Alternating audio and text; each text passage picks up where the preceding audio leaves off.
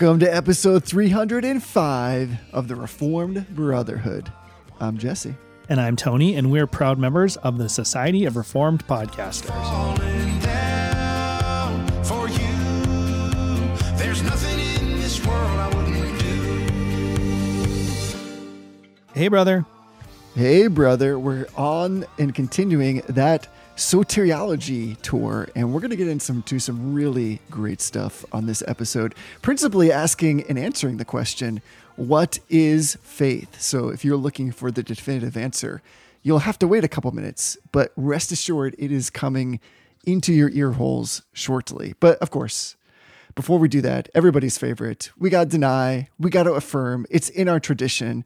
It's all things theological and it helps everybody make sense of the world. So let's go positive this time first. Oh, okay. What are you affirming with this week? So I'm affirming a book. Most people know that I've been on this sort of like productivity note taking kick. And I'm affirming a book uh, by Tiago Forte. I'm sure most of our listeners have probably run into a TED talk or a YouTube video from Tiago Forte in the past. But this was the book that he wrote that kind of kicked off his productivity note taking journaling empire. It's called Building a Second Brain. And the subtitle is A Proven Method to Organize Your Digital Life and Unlock Your Creative Potential. So the book is um, it's pretty straightforward. It's it's a note taking method, but it's more than that. It's a method to externalize sort of the data that we accumulate. And the goal is you externalize the data, you structure your notes and your note taking software. He's very app heavy, so he doesn't he doesn't have a method that allows you to do it in like a, an analog notebook. Um, and then not only does that allow you to have a way to quickly like recall and bring back the information that you've collected, the data you've collected, but it frees up your brain and your mind to do more of the thinking part of it, the analyzing part of it, asking questions.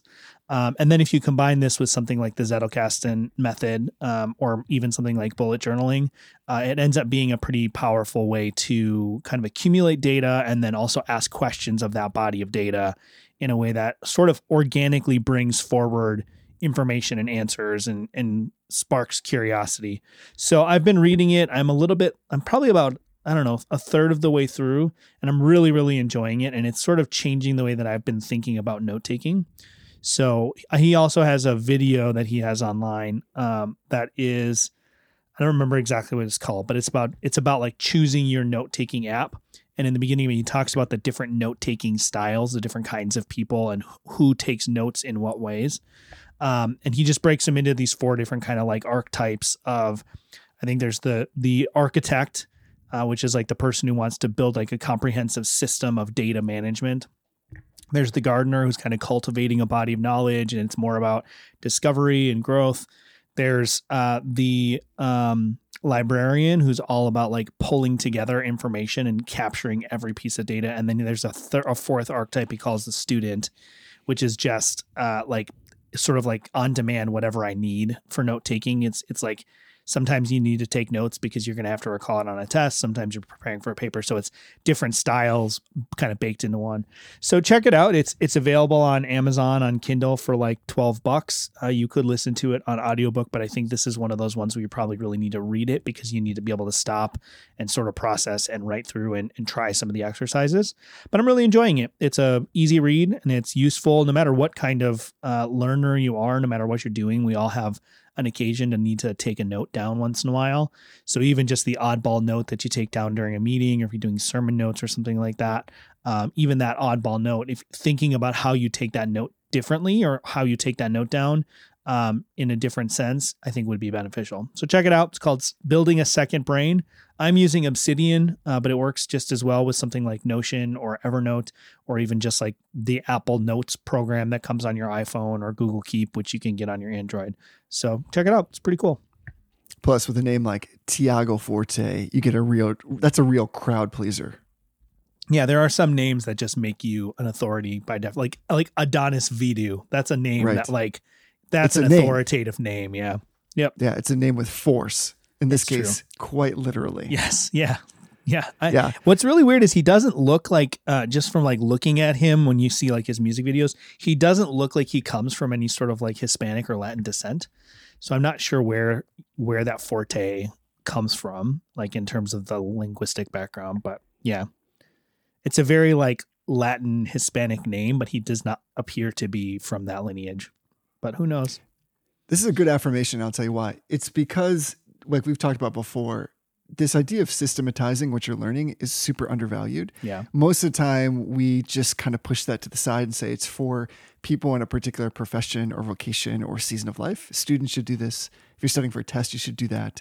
If you're the kind of person that needs to recall vast amounts of like particular data or trivial knowledge, then you should do that.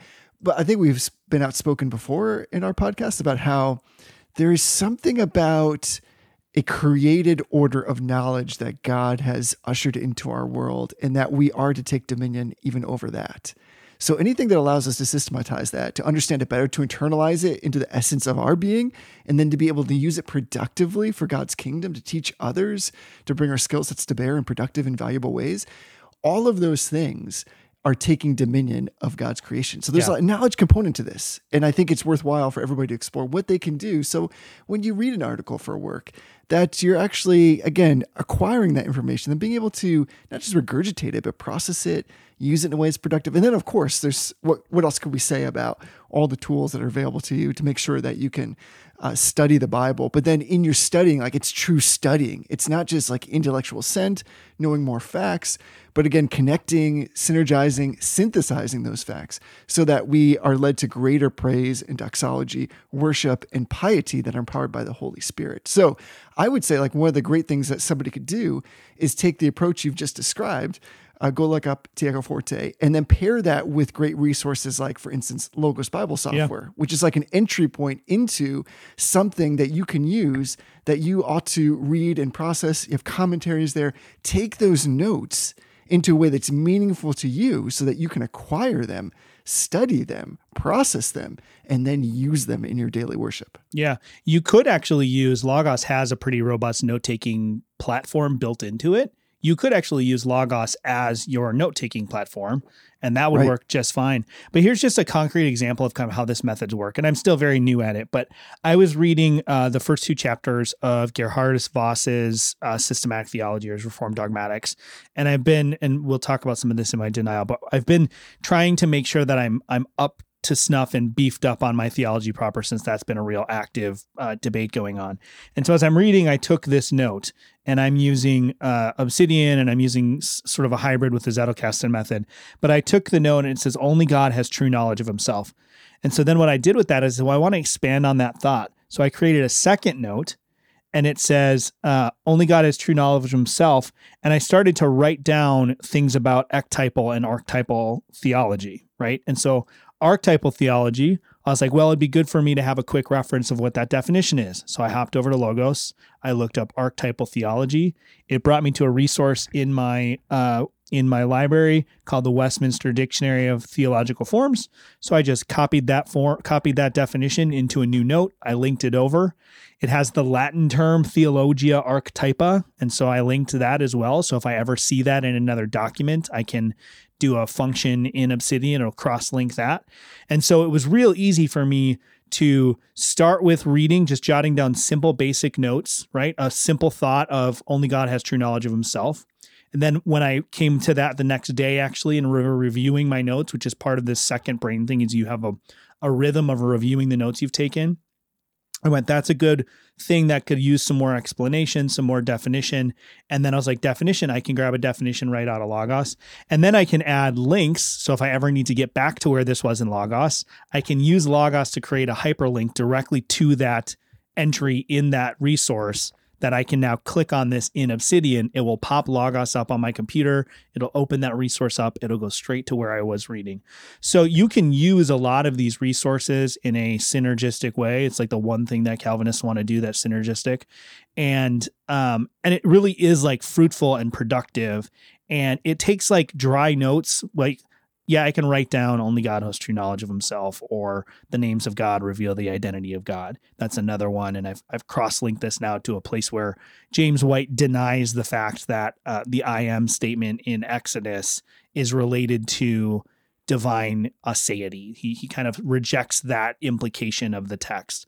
Well, I can cross link that now to a place where I was reading in Vos, where Vos makes the exact opposite assertion. So now I have all that stuff cross referenced. It's it's really a, a pretty elegant system. And I think pairing it up with Logos Bible software is a great idea. You can get Logos, uh, you can get in on the ground floor for $50 with the fundamentals package, which gives you all their basic tools as well as a lot of resources and, and some free ebooks. You can get that for $50 if you go to reformedbrotherhood.com slash fundamentals. Or if you know that you want to use a higher level of Logos, which I don't know why you wouldn't want to use a higher level of Logos, you can go to reformedbrotherhood.com slash Logos and you can pick up one of their higher level base packages uh, which you can get the reformed package it has all sorts of great resources. And i was reading uh, i was reading vos even though i own the hard copies i was reading at work on my tablet right out of logos and the pages all match up. So it's it's really a great book. Uh, it's a great way to get more use out of the things that you're reading because sometimes you sit and read a book and you might retain some of it but for the most part you you know it's in one ear hole out the other ear hole or whatever. Um, but when you're taking down notes not in just a trying to capture data but really asking questions of the book and t- taking your notes in light of the questions that you're asking of the book.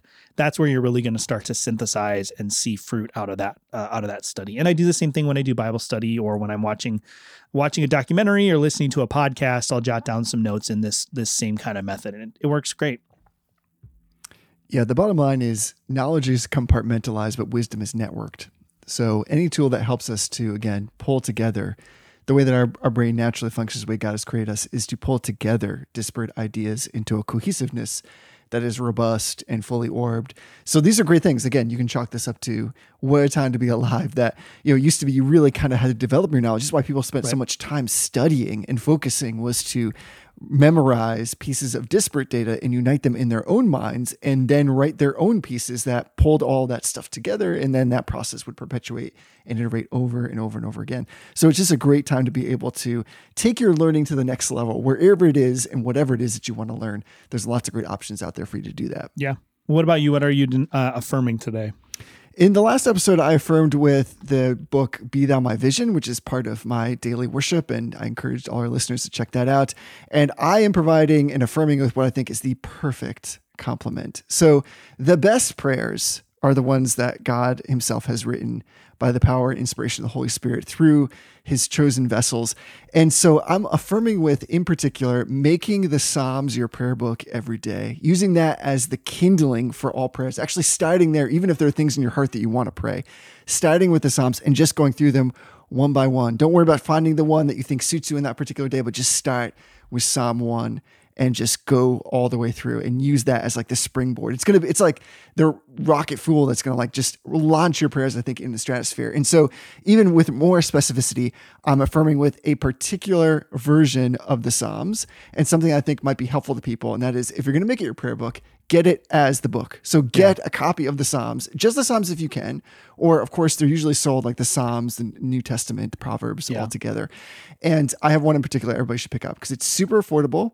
I've been using it myself. I really enjoy the printing, the whole style of the book. It's super handsome, it's affordable. So here's what you do. You go to 316publishing.com and what you're looking for is the Legacy Standard Bible, New Testament with Psalms and Proverbs. The faux leather edition, as we record this in the present day, is just $12 and it's beautiful. The reason why I'm recommending the LSB version is because we're talking about using these specifically as prayers that we ourselves will pray through them, that they be a springboard for our prayers and our private time of daily worship, is because what's particular to like the NASB and its more modern iteration, the, LA, the LSB, is that God's name is always going to be translated as Yahweh. And so uh, there's a great intimacy that you find impounded in this translation that's particularly helpful for prayer. So you're constantly being drawn back to the fact that you are speaking to God or of God in a way that is profoundly intimate and greatly reverent. So I'm affirming with make the Psalms your prayer book. You will never be disappointed with this. And the second, I highly affirm the LSB version. Just go out and get the Psalms version, just the, the Psalms itself, and put that on your desk or your nightstand and make that your prayer book. Make that Yeah. your normative practice every day. Yeah, yeah, that's a great way to do it. I um I have the Trinity Hymnal Psalter app on my phone, and I have made a practice of just trying to sing a psalm once or twice uh, a day. Um, which is a slightly different variation of what you're talking about. And I think the the psalters are usually better understood as paraphrases rather than translations. But um, it's really made a big difference in my own prayer life. Um, and sometimes even when I'm having like a bad day or a rough time at work, I'll just pull that out and I'll just I'll let the music play and I'll read the words along with the music in my head. I don't even sing out loud. It makes a big difference. And I think praying the Psalms, memorizing the Psalms, incorporating them into your active prayer life uh, can only make your prayer life more potent and, and it makes it easier to pray too, which is is always a, a good thing. Yes, it's like a primer, right? It gets everything pumped up. It gets you pumped up. It gets you ready. And the more I do this, the more I find that I'm praying back to God, or at least inspired by, so to speak, the very language here. And it changes you. So, of course, we come with needs, and God wants us to come to Him with our needs. And yet, I think when we pause and go to the scriptures first, it refines all those things as we then start to pray them after we have come into, as it were, like stepped into the stream of prayer life with God by going into the psalmist first, rather than trying to dig our own trench in which to, to pull all this water. So I think it's really helpful. And I think at one point, like McDonald's used to have like the the double stack, you know, like two Yeah. beef patties. Yeah. So I'm gonna double I'm gonna double stack this now based on what you said. So here's what I've been doing is I've been reading the psalm and then I go to the Psalter the app that you're talking about. And what I find that it's all the more rich for me because that music is often a paraphrase because it's usually in meter and it's in rhyme in English. And so what I find is it's all the more rich because I've just come from the translation in the Psalms. And now I find it saying the same thing, of course, but in a slightly perhaps different way or metered way. And it's all the more beautiful. So it's a bit like you've read the book and then you go watch the movie. And it's this wonderful way to see everything told the same story, but maybe in a slightly different way. Yeah. Yeah, for sure. Double love the stack. Psalms. Double stack. All right. So what are you denying against? So I, I'm denying. I don't know. I don't know what to call this. It, it's sort of like a compound denial. It's a compound uh, situation. Uh, I'm denying labeling our opponents with things that they wouldn't recognize of themselves. So, for example, I reference this theology proper uh, hubbub, you know, dust up, whatever you want to call it online. And one of the things that's frustrating is um, neither side of the debate. There's the side, roughly speaking, that's arguing for classical theism as understood as a sort of a lineage that I would say doesn't begin with, but sort of follows its its lineage through Thomas Aquinas in the Middle Ages and scholasticism, which is then picked up in the Reformed, particularly the Reformed scholastics, and then therefore makes its way into things like the Westminster Confession of Faith. Uh, our side of the argument, we're calling ourselves classical theists. Uh, we're, we're typically being called Thomists by people who want to reject that. I'm not a Thomist. I think Thomas Aquinas had a lot of things that he got wrong. Um, contrarily or conversely, I've asked multiple pe- people, time you know, multiple times, sort of like leading voices in this other side of the debate. What is it that you would like us to call you? Because if I pick a term, it's probably not going to be something you would agree to or recognize of yourself. And I want to be charitable. So what is it you'd like us to call you? And and they they say things like reformed biblicist. And I'm like, well, that doesn't really work because reformed and biblicist are contrary terms. So you can't pick that one. So I, I'm just I'm I guess I'm denying this idea that we should label our opponents unless we are labeling them in a way that they themselves would recognize. So almost always when there's a sort of a bifurcated debate like this, the the name that ends up sticking uh, is the one that your opponents have given you. So Calvinists, we're called Calvinists because people who were opposed to Reformed theology called us Calvinists as sort of a pejorative label, and so we eventually just adopted it, right? So I, I don't I don't know exactly where to go with that, except that it it's it's not a charitable move to pick a derisive term for your opponents or a term you would consider to be derisive and then use that as the label. So the only reason people like James White are calling us Thomists is because they think that's a bad thing. It's not actually because it's accurate. Almost everybody I know who's kind of on this side of the debate has said in one way or another, we're not really Thomists. Like that's not really what we are. Thomism is a specific historical movement, and we are not part of that, um, except in the very most broadest sense, in that we hold to a theology proper that Thomas also held to and was one of the sort of big figures in the Middle Ages of. Um, so yeah, I don't I don't know how to resolve that. I've tried to ask the question of what do you want us to call you, and, and we don't. I either don't get responses or I don't get useful responses, uh, and it really just shows. It shows a sort of disrespect and disregard for your interlocutor, your opponent, your dialogue partner, whatever you want to call them. It shows this disregard for them that I think is just not helpful to start the start the debate off on. Well, the irony about labels, of course, is that they're rarely put together and applied by the people who want to be called that. I mean, even Christian was a derogatory term. It wasn't Right. ingratiating when it was applied. So there's a weirdness in this that's easier for, of course, for an opponent to pick out part of something that they disagree with you on and then craft a name around that because it's easy for them to accept that name because they've done it to be derogatory Right. versus the person who says like well what is it that you are? This you know the classic example of this in a much less profound way is when you ask like you know an indie band what kind of music do you play? And somebody be like oh well you sound like pearl jam. Be like no no no no. We sound nothing like that. And then you listen to it and you'd be like it's basically pearl jam, Pearl Jam. you know so it's this idea that it's, it's much harder because every person is complex. Every Right. idea is complex. Even theology itself is complex. And so to say to somebody like well what is it that you want me to say to about you to, that we can distill down into a single word or a group of words that encapsulate perfectly the essence of your being and all the things which you stand for and understand and articulate it's very difficult so Right. there is like a great irony here I, I think in your denial is this idea of kind of at the center being gracious and Yeah. kind and understanding and listening and not trying to put into a box so much certainly not putting into a box to be argumentative or purposely hurtful Yeah. or to try to convey something that's not true so there's all this stuff about straw man argumentation but even just beyond that it is what is our responsibility when we're going to engage somebody in reasonable and genuine dialogue Yeah. and part of that is not applying these labels in this kind of superficial and hurtful way. And I think that's really what it is. Like, don't we understand that at the heart that sometimes these things are used to be inflammatory and not actually even used to be helpful Right. in classification? Yep. Yeah, and I mean we have to make classifications, right? I I can't say. I mean, I suppose I could, but it it, it gets to be cumbersome for me to say every time uh, when we're talking about eternal functional subordination. For me to say, well, the theology that's represented by Wayne Grudem, Bruce Bruce Ware, Owen Strachan, and Douglas Wilson, like that gets cumbersome. It it impedes conversation and discussion and impedes writing. So we figure out a shorthand. In that case, we've been able to use the shorthand for them that they've found for themselves, right? They they've invented the term eternal functional subordination, eternal Right. relation, blah blah blah.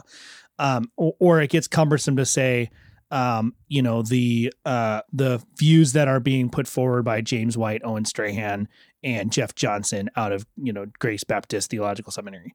I- I've started calling it like the Grace Bap, the GBTS view or the GBTS school of of theology proper, because that's the the best way that I can sort of summarize it in a fair way. That it is a theology that's being primarily advocated by these bigger names coming out of that one seminary in Alabama, right?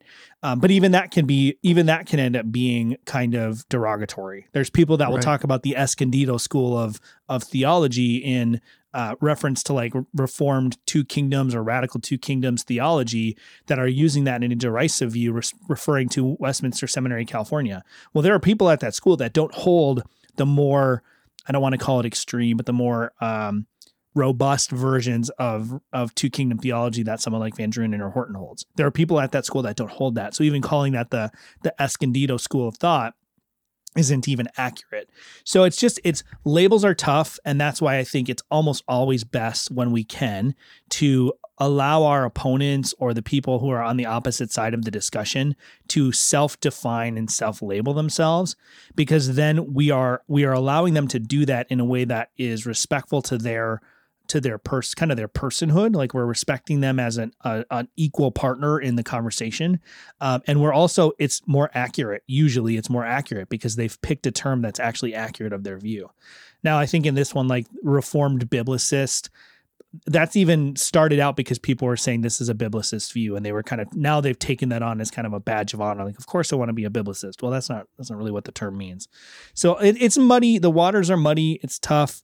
I- think it's just a matter of trying to be respectful and being accurate kind of compels us to allow our uh, our dialogue partners to to define their own terms and their own view and their own label.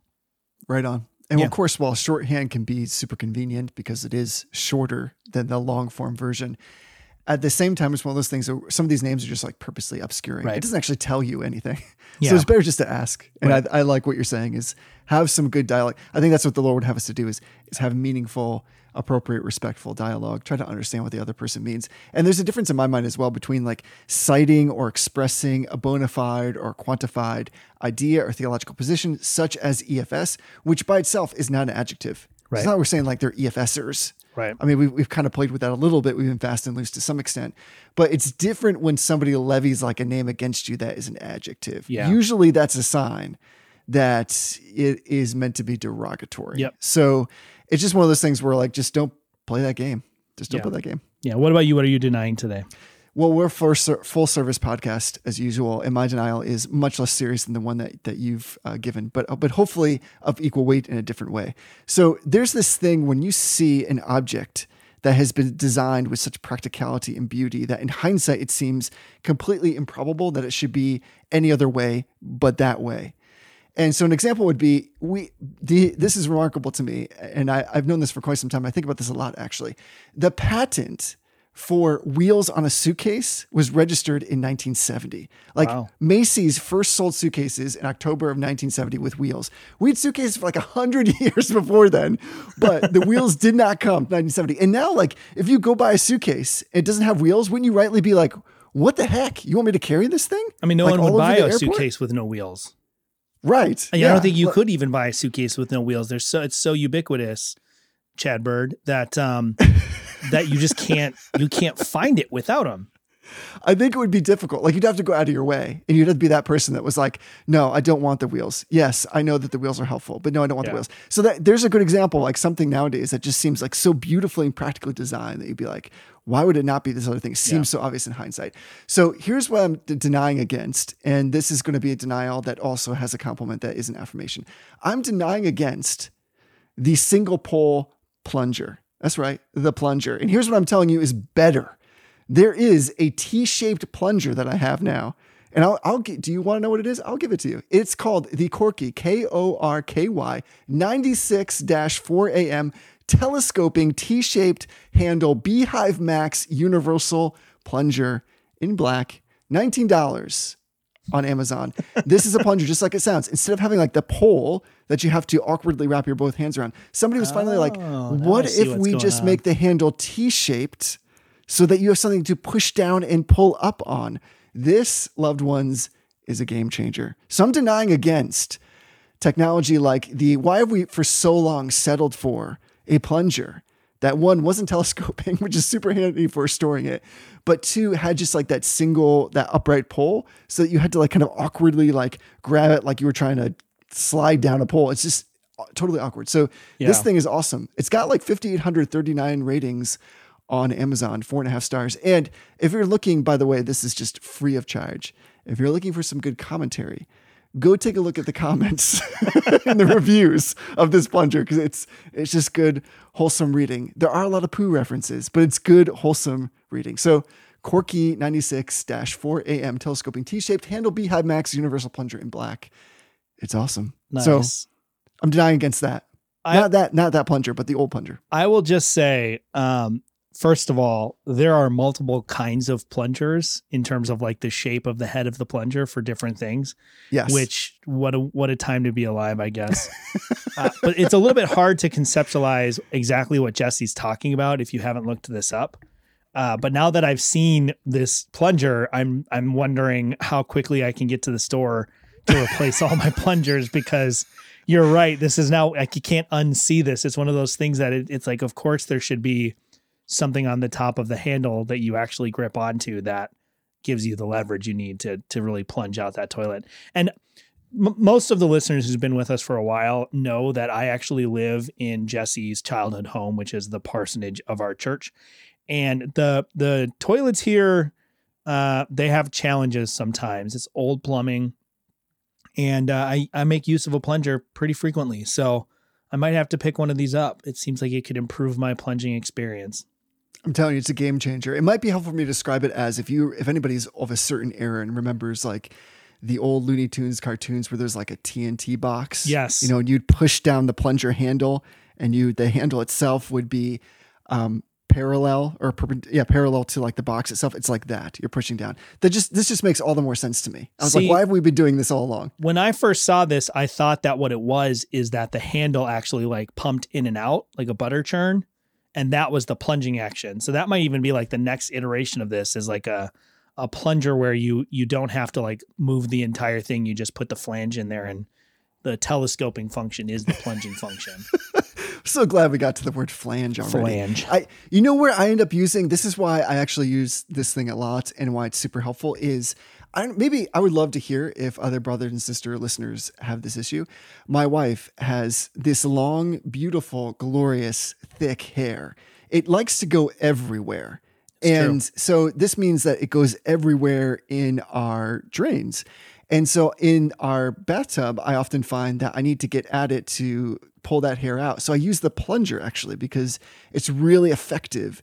But because like there's the faucet there and it's awkward because it's on a pole style, like this thing is the beast. like it gets in there and I have all the leverage I need. And I'm not like a plumbing expert, but there's been a lot of commentary on the reviews of this that the head itself is like particularly good at shaping into like whether Yeah. you've got we've got European listeners, they have a different uh, style toilets. and so like this thing is like apparently it conforms. It is the one plunger to rule all your drains. And so it, it seems like it's wildly effective. So It's- it's been a while since we've had a, a, a denial or an affirmation that is totally off topic that takes over our entire episode. So I, I'm all for it. Let's just this is no longer an episode about what is faith. This is now the reformed plunger cast, I think. But I'm I'm here for it. This is great. Yeah, that's what I'm talking. I'm trying to think of the best segue I can possibly manufacture to to bring us into soteriology. Well, let me say it like this. We talked about this a little before we started. We're in again talking about soteriology, and really, I think what we were saying in our very short pre-meeting is that when we talk about faith, we got to use the plunger of soteriology to really unclog the drain of faith and really understand, like, get the gunk out of there, so that we can actually understand what faith actually is. That's that's really horrific. That was pretty but- good. Let me let me take a crack at it. Right, so like okay, so I'm looking at this I'm looking at this plunger and I know I know the facts about how this plunger works. I can conceptualize Yes. the facts about how this plunger works. And I can accept and assent to the truth of what these claims are. But if I really want to have faith in this plunger, then I need to purchase this plunger and really appropriate it to myself. I really need to place my trust in this plunger for my plunging needs. That, yeah, I mean, uh, that's all I got. That's as close to a perfect translation of Hebrews 11 as I've ever heard. Well, At until next time, everyone. of- Just kidding. so you're i mean of course i think we're both on the money here because we want to talk about what is faith because this is a question of first principles isn't it? Yeah. and it's a question going back that has at its root this idea of the doctrine of salvation. And of course this word gets interpreted lots of different ways. And it, it is all over the bible. I mean our listeners are not going to be surprised by that. You know in the gospel of john some iteration some use some form of the word faith is represented almost over 100 times and I think that most people will go to a passage with good intention, like Hebrews 11 1, which famously reads, Now faith is the assurance of things hoped for, the conviction of things not seen. And that might sound like a definition of faith.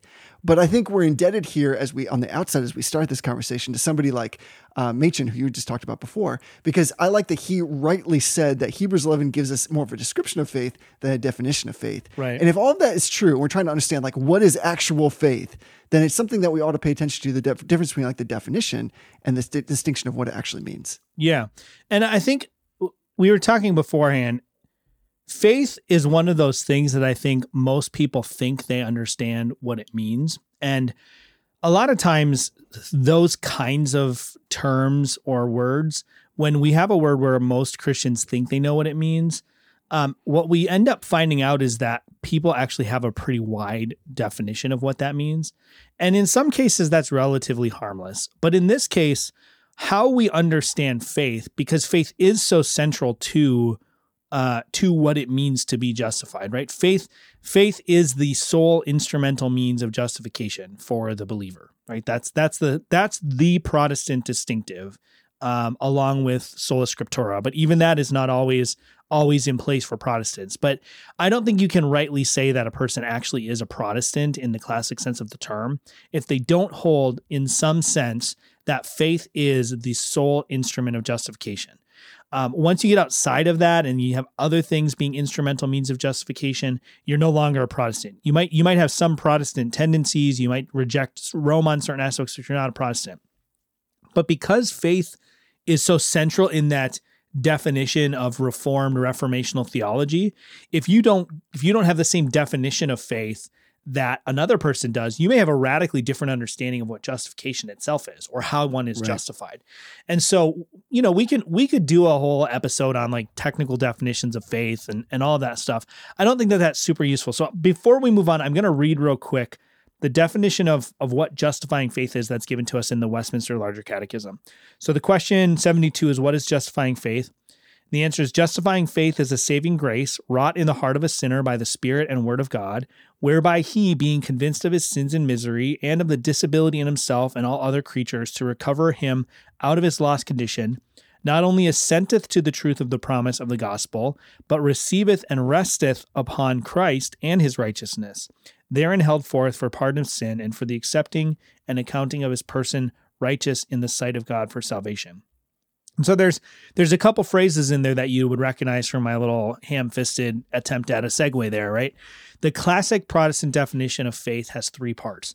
There's the knowledge, or notitia is the is the uh, notitia is the Latin term, the knowledge of the facts of salvation. So things like the Trinity, how the hypostatic union, at least on a surface level, you have to understand that Jesus is truly God and truly man. There are certain um, historical facts we referenced that last week: the the crucifixion, the resurrection, um, and then a certain set of orthodox facts that one must know exists. If you don't know that Jesus is a thing, if you don't know that Jesus existed, if you somehow grew up in a culture where Jesus is not talked about, you can't possibly be saved. You just can't because you don't have the the knowledge requisite for salvation. The second component is in Latin is assensus, sometimes it's assent or acknowledgement, and that's simply acknowledging that these facts that you recognize are are floating around out there, assent that they're actually true. So one can one can recognize that the fact of the resurrection is a fact that some people hold. That that's a truth claim that some people make. There's a separate step of assenting to the truth of that truth claim and appropriating it as actually true. And then the final step of, or the final component of faith is uh, fiducia or it's trust. And that's where you actually appropriate this knowledge and assent to the truth of that knowledge. And you, you appropriate that and you recognize that that truth is something you must rest and rely on. And so that comes together for us to say like, okay, I, I know that there's a truth claim that Jesus died for the sins of the elect and that he uh, he has done what is necessary to bring them back into a, a proper relationship with God. So there's that truth claim. And now I assent to the fact that that truth claim is true. And now I trust, I trust Christ that that is a true thing for me, that there's a, there's a positive benefit for me, that that's a truth for me. Those are the three components of faith.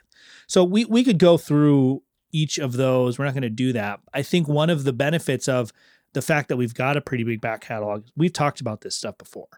But Right. what I think is going to be useful, and, and I think where Jesse and I want to go, is where do where does a corruption of particularly that third component of faith, but not always just that third component, but where does a corruption of the definition of faith, where are the problems that that brings us? Surprisingly, a lot of them are kind of internal to the broader reformed world. There's a lot of people within the reformed world, big names in the reformed world, the sort of reformed sphere of influence that are messing this up and have been messing this up for decades. And it's all simply a matter of bad definitions. It's really kind of strange how it's happened. So that's where I think we want to go with our episode tonight is to talk about some of these different kinds of movements and positions and how their um, alternate definition of faith has kind of kind of set people off track of what the gospel truly is. And that's the distinction between definition and description. So I think there's a lot that we read in the scriptures that give us descriptions of faith, but aren't wholly encompassing of all that the faith is. In, in other words, again, Romans 11 gives a description of faith, but it's not all that faith is. Right. And, and just to kind of I would say, jump on, so to speak, what you've just said, I've always envisioned those quintessential components, again, the first principles, notitia, uh, census, and fiducia. To me, it's always been about this idea of it's a, a, a kind of like a pyramid of Right. increasing magnitude. You're moving along. And even that, I, it falls down as like a metaphor because I'm not saying that at the top is this sense of trust. What I'm saying though is I think one of the things that will divide us, even when it comes to the Reformed tradition, is who is responsible for each of those things. Right. And you'll find people saying that, well, there's at some point a synergistic component. And traditionally, the Reformed perspective has been even in all of those things, even in the base level of notitia, this idea of knowledge that you need a teacher and that teacher needs to be outside of yourself. Right. Anything that you learn, whether that is j- just generic calculus or whether it is fundamental principles of the Christian faith, that the enlightenment of that knowledge, even before you get to assent, but the enlightenment that the knowledge comes to you first, out, usually outside of yourself, because you may not have access to it, of course, outside of God's grace. So there we find at every level, at least as I understand the scriptures, and we see it actually applied practically in our lives, God is present. He is doing that work. So this is in some way anticipating like the final question, which is, well, where does faith come from? Because so many of the compromised definitions that you've already been kind of bringing in or intimating have something to do with the fact that we do something, that there's something Right. that we have to do. And something is said about, you know, oftentimes when people speak about faith, it's this idea of like hoping against hope. You know, that people say one thing is going to happen, but I have faith that the opposite is going to happen. And that faith is grounded just in my ability to manufacture some kind of willing suspension of disbelief or to presume that what I really want to occur is going to somehow come into play. Yeah. And that's completely outside of what the scriptures teach. Yeah. So just to just to go one more spot in one of the catechisms, I want to just read question 31 of the shorter catechism, the Westminster Shorter Catechism. Because we've been talking the last couple episodes we were talking about was this broad category of the effectual calling and its in its two parts. We broke it up into the inward and the outward call, which is a pretty classic distinction. And question 31 says, What is effectual calling? It says, Effectual calling is the work of God's Spirit, whereby convincing us of our sin and misery, enlightening our minds in the knowledge of Christ, and renewing our Right. wills, he doth persuade and enable us to embrace Jesus Christ freely offered to us in the gospel. And so, even that first level, that first uh, step of faith, or that first component of faith, the, the knowledge of saving facts, on a certain level, people are able to obtain the knowledge of those saving facts by natural means, right? Anybody can pick up a Bible and they can understand and appreciate the truth claims that are being made. Um, I would even say that on a certain level, some people could assent to at least some of those truth claims on a natural basis, right? Someone could look at the Bible, they could assent to all of the the historical facts of uh, the the Nicene Creed, for example, that Jesus suffered under Pontius Pilate, that he died. Someone could even assent to the the truth claims and acknowledge them as true. That the best explanation of the empty tomb is somehow the resurrection of Jesus Christ. What no one can do apart from the moving, uh, the secret, special inner workings of the Holy Spirit, the, the inward call that we talked about last week, is trust in those saving facts, to trust in those as true for them. No one can say, I believe Jesus Christ died for me unless the Holy Spirit does these things in effectual calling. And Right. that's why, you know, someone like Scott Clark or uh, our, you know, D- um, Bob Godfrey, somebody like those figures are going to say that the, the canons of Dort, the Synod of Dort, was not just a, an intramural, internal reformed debate about the nature of election and like they're they're not going to say that this was some sort of like academic exercise between the Arminian you know the Arminian remonstrance and the the ref, broader reformed community. This was a debate and an argument over the very nature of salvation itself and that's why Bob Godfrey's book on this is called Saving the Reformation. Because if you get this part wrong and faith is something that we muster up for ourselves or even something that we co- cooperate with like the seed that the holy spirit plants within us we, we nurture that we receive it we allow that to grow we foster that you've lost the entire foundation of what it is that reformed reformational protestant biblical theology biblical justification by you know by grace alone through faith alone argues. And that's why when we have some of these movements and I'll just I'll just name them. Lordship salvation, federal vision, new perspective on Paul. I don't know what to go back to my denial. I don't know exactly what to call John Piper's view. If I want to be real derogatory, I call it salvation by feels alone. But what what it is is he's arguing in this newest book, What is Saving Faith? He argues that affectional or affections are a are a component of saving faith. So if one does not have a ex, the experience of treasuring Christ above all other things, if one does not experience that in their own life, they don't have saving faith.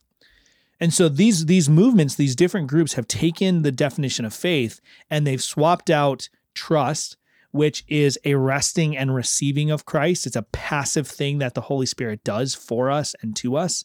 They've swapped that out for something else, right? In lordship salvation, it's it's submission and obedience, right? So for John MacArthur in the first edition of Gospel According to Jesus, he he went through and he took this classic definition of faith and instead of trust and faith and no, the the fiducia being the last component he literally argued the last component is submission and obedience. That that is a and repentance. That is a component part of what it means to have faith. Not a not an inseparable flip side of the same coin. I have some questions about that but i think that that's okay but i, I have some concerns about how that's phrased sometimes but an actual component of faith. So now re- repentance and obedience and submission becomes a component of the instrumental means of grace. So that's where we want to go is just talk a little bit. We don't have a lot of time left, but talk a little bit now about how each of these different movements, what they swap out for faith and how that corrupts the gospel. So let me throw this out there because I, I think this is important. And I don't think we actually disagree on this, but I want to clarify a point and press on something. And that is, I- know what you're saying, this idea of that anyone who can pick up a Bible, but that, that's kind of the point I'm making from the very beginning about this idea of notitia. Not everybody can pick up a Right. Bible. Oh, so yeah, first we understand that coming to this basic idea, the access point to knowledge about of the scriptures is itself something that God gives us, which is Yeah. why he gives the, you know, the great commission for us to go out. And then even beyond that, I would say even picking it up and reading it, this idea of actually knowing before you even get, get to the point of essentia, like giving intellectual assent to it, knowing that, knowing what is true, knowing it in its its fullness is still something that must be empowered by the Holy Spirit. Yeah. Because this is the same argument, you know, cut to Peter, who's like, yo, have you guys read Paul? Because some of the stuff that he says is like really complicated. I don't understand it. Yeah. So this idea like when we come with this second commandment violation saying, listen, if you slap up an image of Jesus, what we're saying is you can't make this distinction by saying, well, I'm just depicting the human side. Because when you do that, you're not actually appropriately reflecting God because no image of God can be appropriately reflected in something. And if you bifurcate it purposefully, you're doing the greatest disservice possible. That's a bit like the same person that has the uninformed, unenlightened knowledge that can be like, well, yeah, I've read the Bible. And Jesus is like, yeah, he seems like he's God. Or that that's not accurate knowledge. And so, like, even at that first level, what we require Yeah. is God to come and inform. So, what you'll find in all these other like subsequent things that we're about to talk about, these these other views, is you're going to find some corruption of those things. Where I would argue God is not fully involved in some way, Yeah. and so because of that, it comes against like vehemently against the scriptures. It somehow imposes upon ourselves in some small way that faith is the thing that we manufacture or add to if we just had the right access, if we can see it for ourselves, if God somehow would speak to us, if we would lay down our lives, if we'd give an increasing degree of surrender, that somehow our faith would be made whole. Yeah. And that's where we get into trouble. Yeah. Yeah. So we we did a whole episode on Lordship Salvation. So I don't think we need to spend a lot of time on that. And if I'm being really honest, I haven't finished Piper's book, so I don't want to speak too strongly on that particular element. We also did episodes on Federal Vision and New Perspective on Paul, but uh, those are are double digit episodes, so it's probably time for us to come back to those subjects again anyways.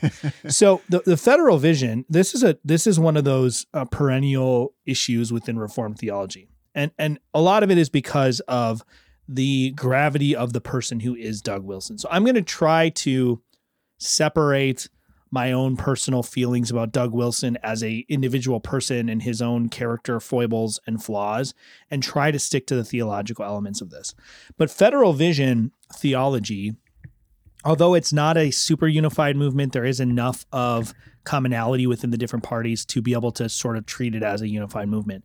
Federal vision theology more or less argues that that last component of uh, of faith, that fiducia, which we we are translating and understanding as trust or faith, it's a it's a resting and receiving of Christ Himself.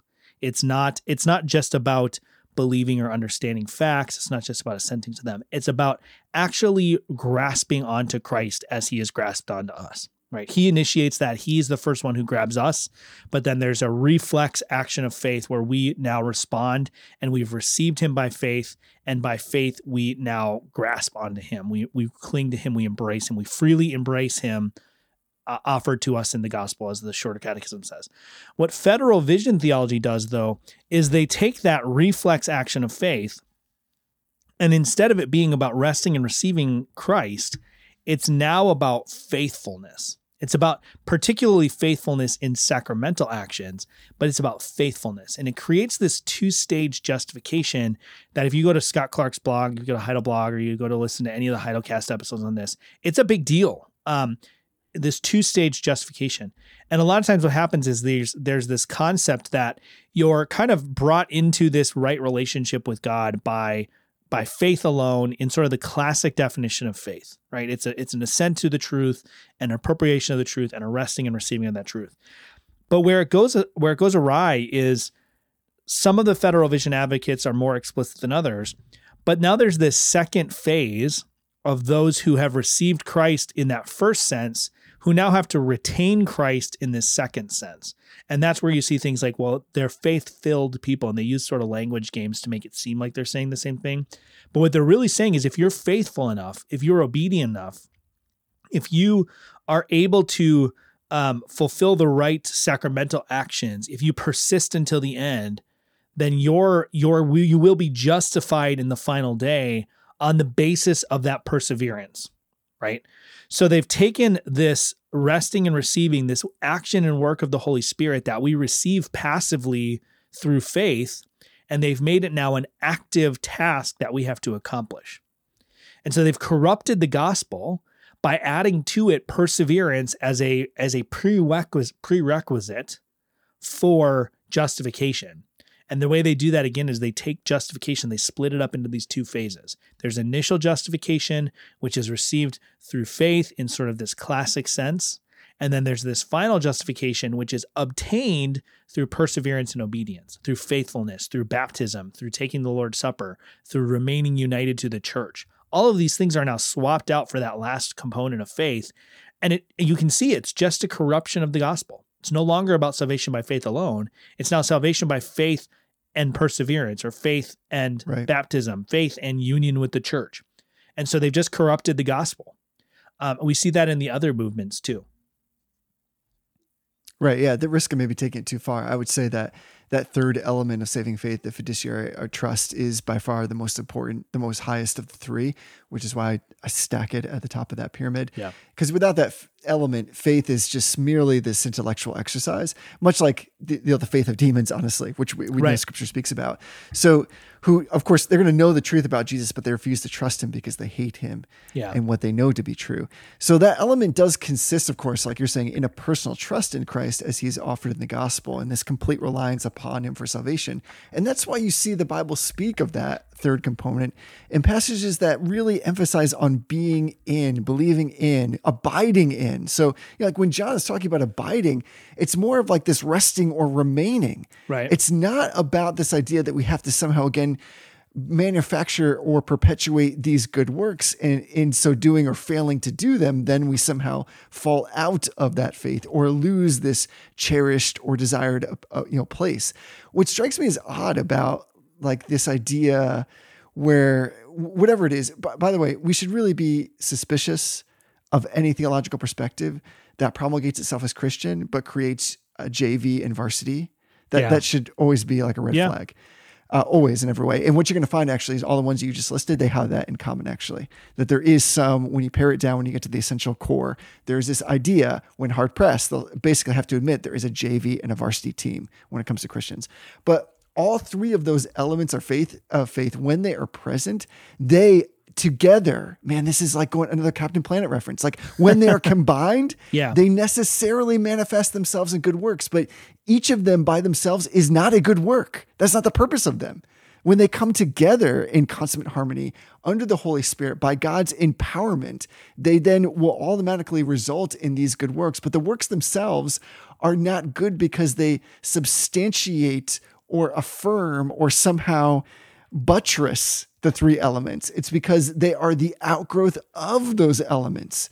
But the outgrowth, like the fruit itself, is not the tree. The fruit doesn't keep the tree alive. Yeah. The fruit is proof that the tree itself exists and is stalwart and is growing and is healthy, but it does not make the tree the tree. Yeah.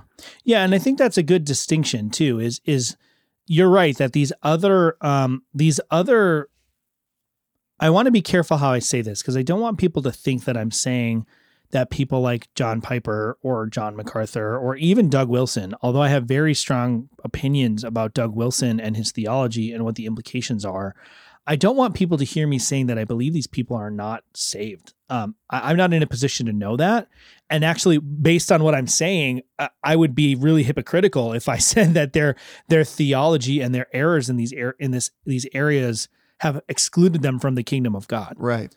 I think there's reason when someone holds certain kinds of errors to be be cautious and to be concerned for their salvation.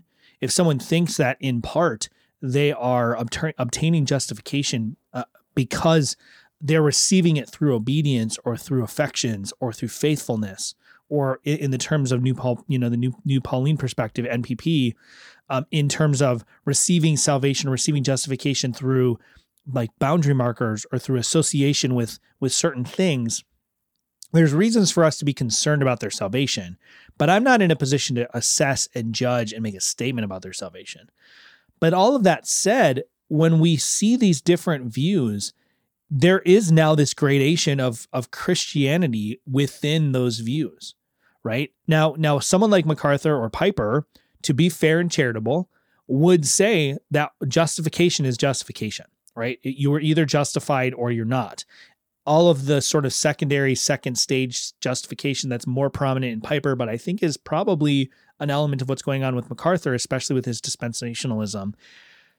All of that aside, when you make something that man accomplishes, even if you even if you say that the Holy Spirit gives that, so John Piper is going to say um, this sort of like treasuring Christ above all else.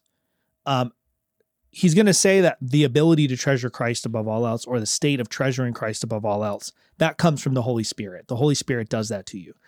But that still creates this sort of like progress within justification because Right. you can always treasure Christ more. You can always understand how how important and how significant and how valuable Christ is. You can always understand that more. And so part of the issue with his theology or or John MacArthur, you can always surrender more of your life. None of us are fully surrendered in this life. So there's always progress in the Christian life. And that's that in itself is not a problem, right? We acknowledge Right. there's always progress in the Christian life. Right? The first hot water we ever got in in this podcast was when I said that do better, try harder is the Christian life.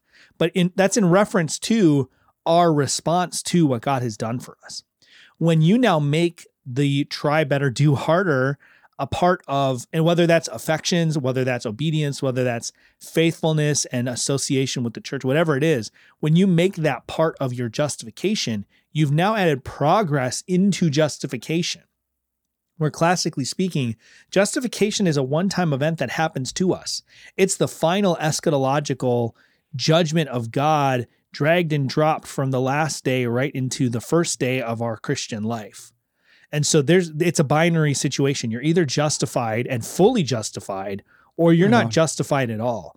But these different movements that I think are to greater and lesser degrees, but are corruptions of the gospel as a result of this misdefinition of faith, they introduce progress into justification, which is exactly, exactly the Roman Catholic position. This is why it's so dangerous to to depart from the standard, established, well worn, time tested definitions and understandings of the faith. Whether that's in theology proper, like we were talking about with the Thomism stuff, or whether it's in soteriology here, whether it's in definitions of what the Bible means, all of that stuff, when you depart from these well worn definitions that have served the church well for thousands of years now, you're on dangerous ground. Because without realizing it ironically in john piper's book i don't have the quotes right in front of me and i don't have the page numbers so don't don't quote me on this but he actually acknowledges that the roman catholic view has some strength to it and that that it's asking the right questions and that it's making the right criticisms of certain streams of protestant theology. What he doesn't realize is that what he's doing is he's now saying that faith formed by love faith informed and and shaped by love and charity and affection for Christ, that's justifying faith. Well, that's 100% exactly what the Roman Catholic Church is. That's what they say.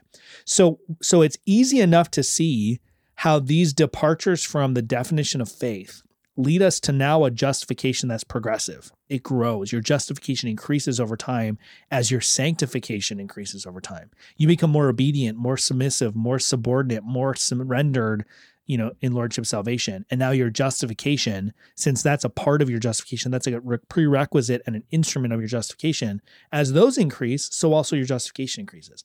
That's an implication John MacArthur would reject, but it's still an implication of what he has to say. And you can make that same maneuver, you can see that same kind of implication with John Piper. You just swap it out for affections or feelings or love for God, or with with Federal Vision, swap it out for good works in accord with righteousness and covenant kind of covenant keeping, right? Or with new new perspective on Paul, it it really is about sort of like Torah keeping, law keeping, and it's a new law, but it's still law keeping that ultimately keeps you in the covenant.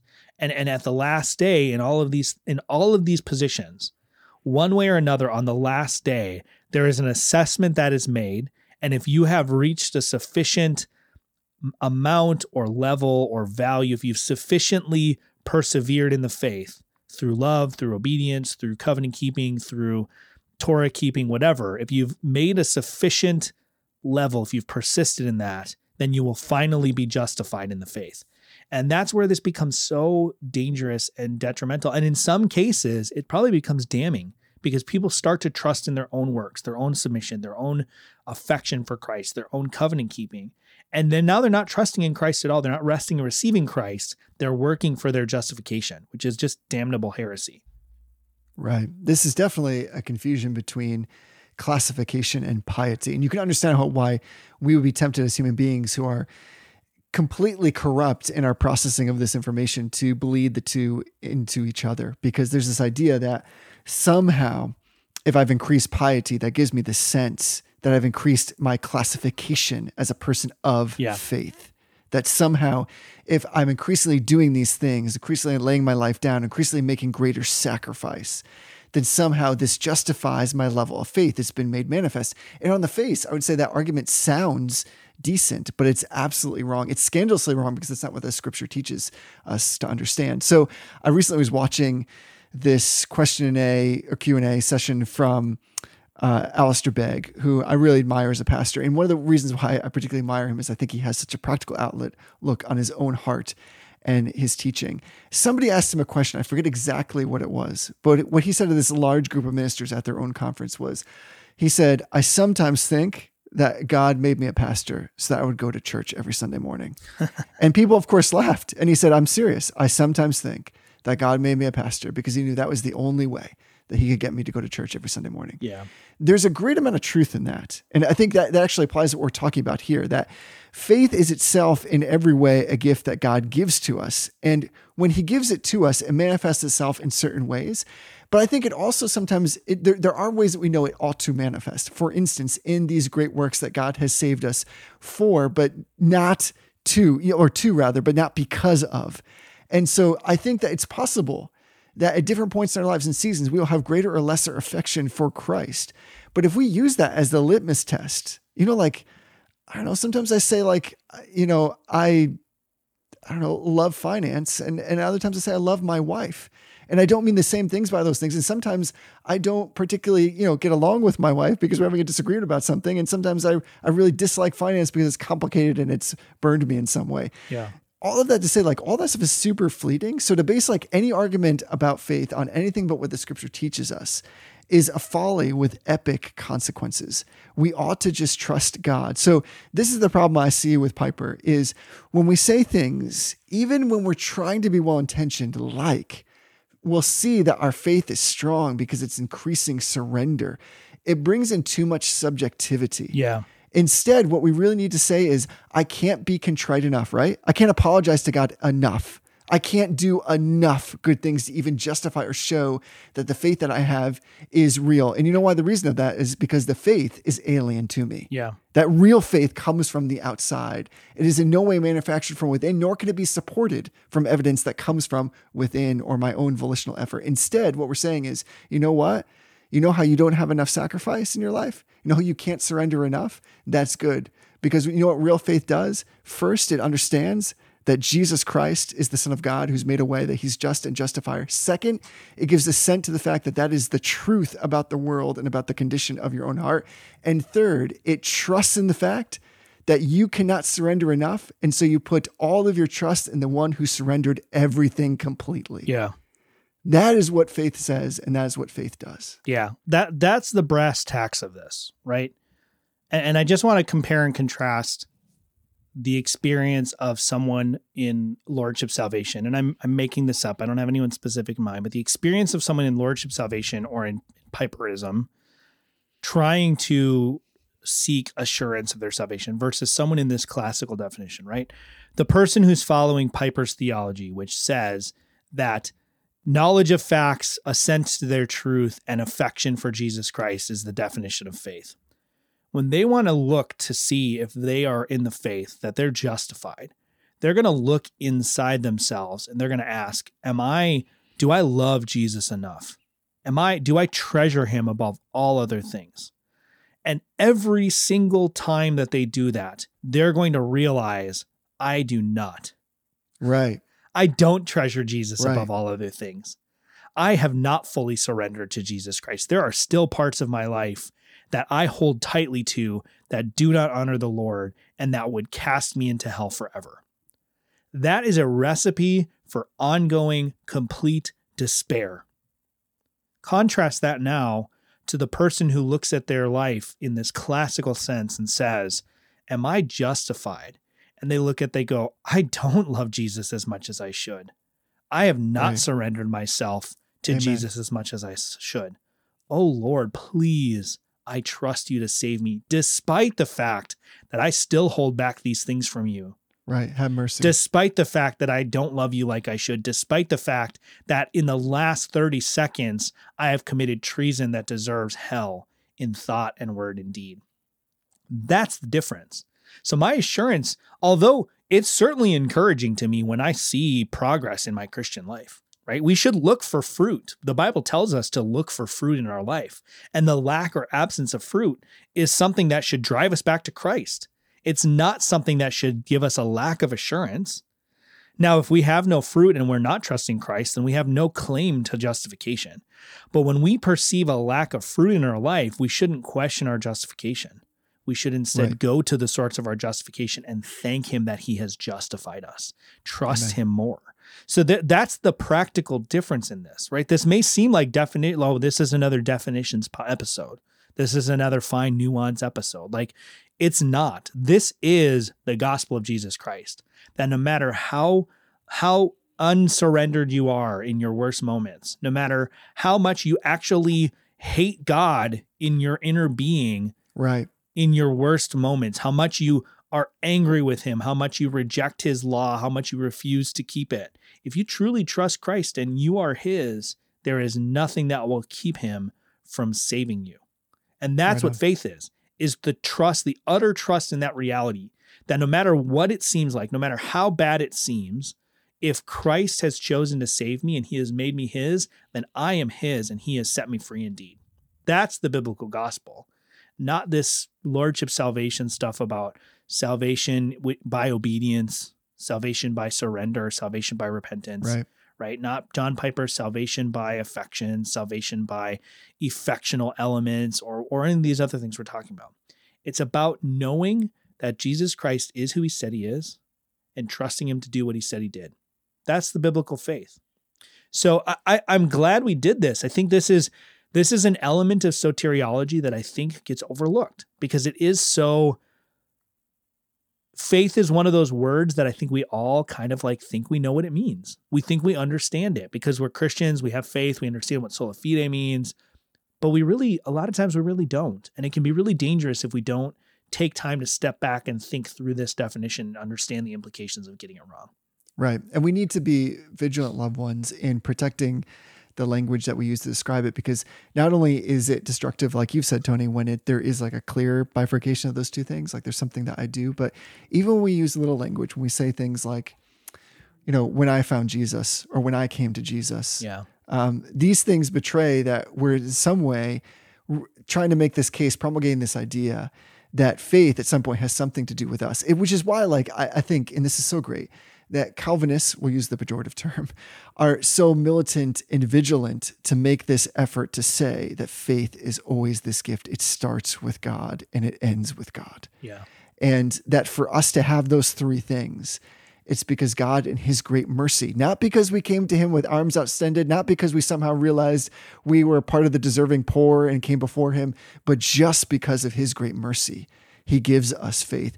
And it's this robust idea in the scriptures. So, like, it's easy for us to understand how faith is used elsewhere, like in Jude 3, when the church is to contend for the faith that was once and for all delivered to the saints. They were realizing, well, the faith then obviously is, is the good news. It is the, the full overarching salvific plan of God that he delivers to us by both his action and uh, giving it to us in knowledge that we can understand.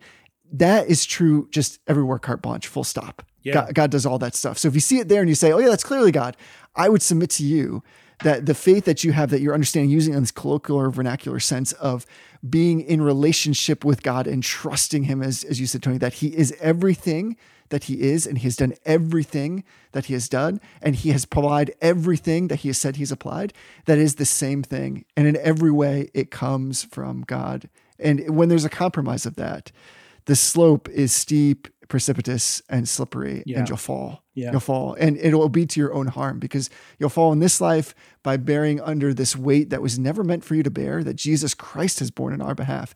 And it is, I'm telling you, loved ones, this is the faith we want. The faith that the Bible describes to us, the one that comes to us from the outside, that saves us through the Holy Spirit application of Christ's death on the cross by the Father's plan for us. That is the one we want because, as you said, Tony, it's the kind that can never be snatched away. Yeah. Yeah. Well, I'm not going to try to add to that, Jesse. I think that's the gospel, and I'm going to go run through a wall. We're, we're or- just preaching the gospel now. run against a troop or jump over a wall. I don't even know what I'm going to do. Whatever you want. I've We- just we got one thing to say about this. it. Oh yeah. So oh yeah, Jesse, until next time, honor everyone. love that brotherhood.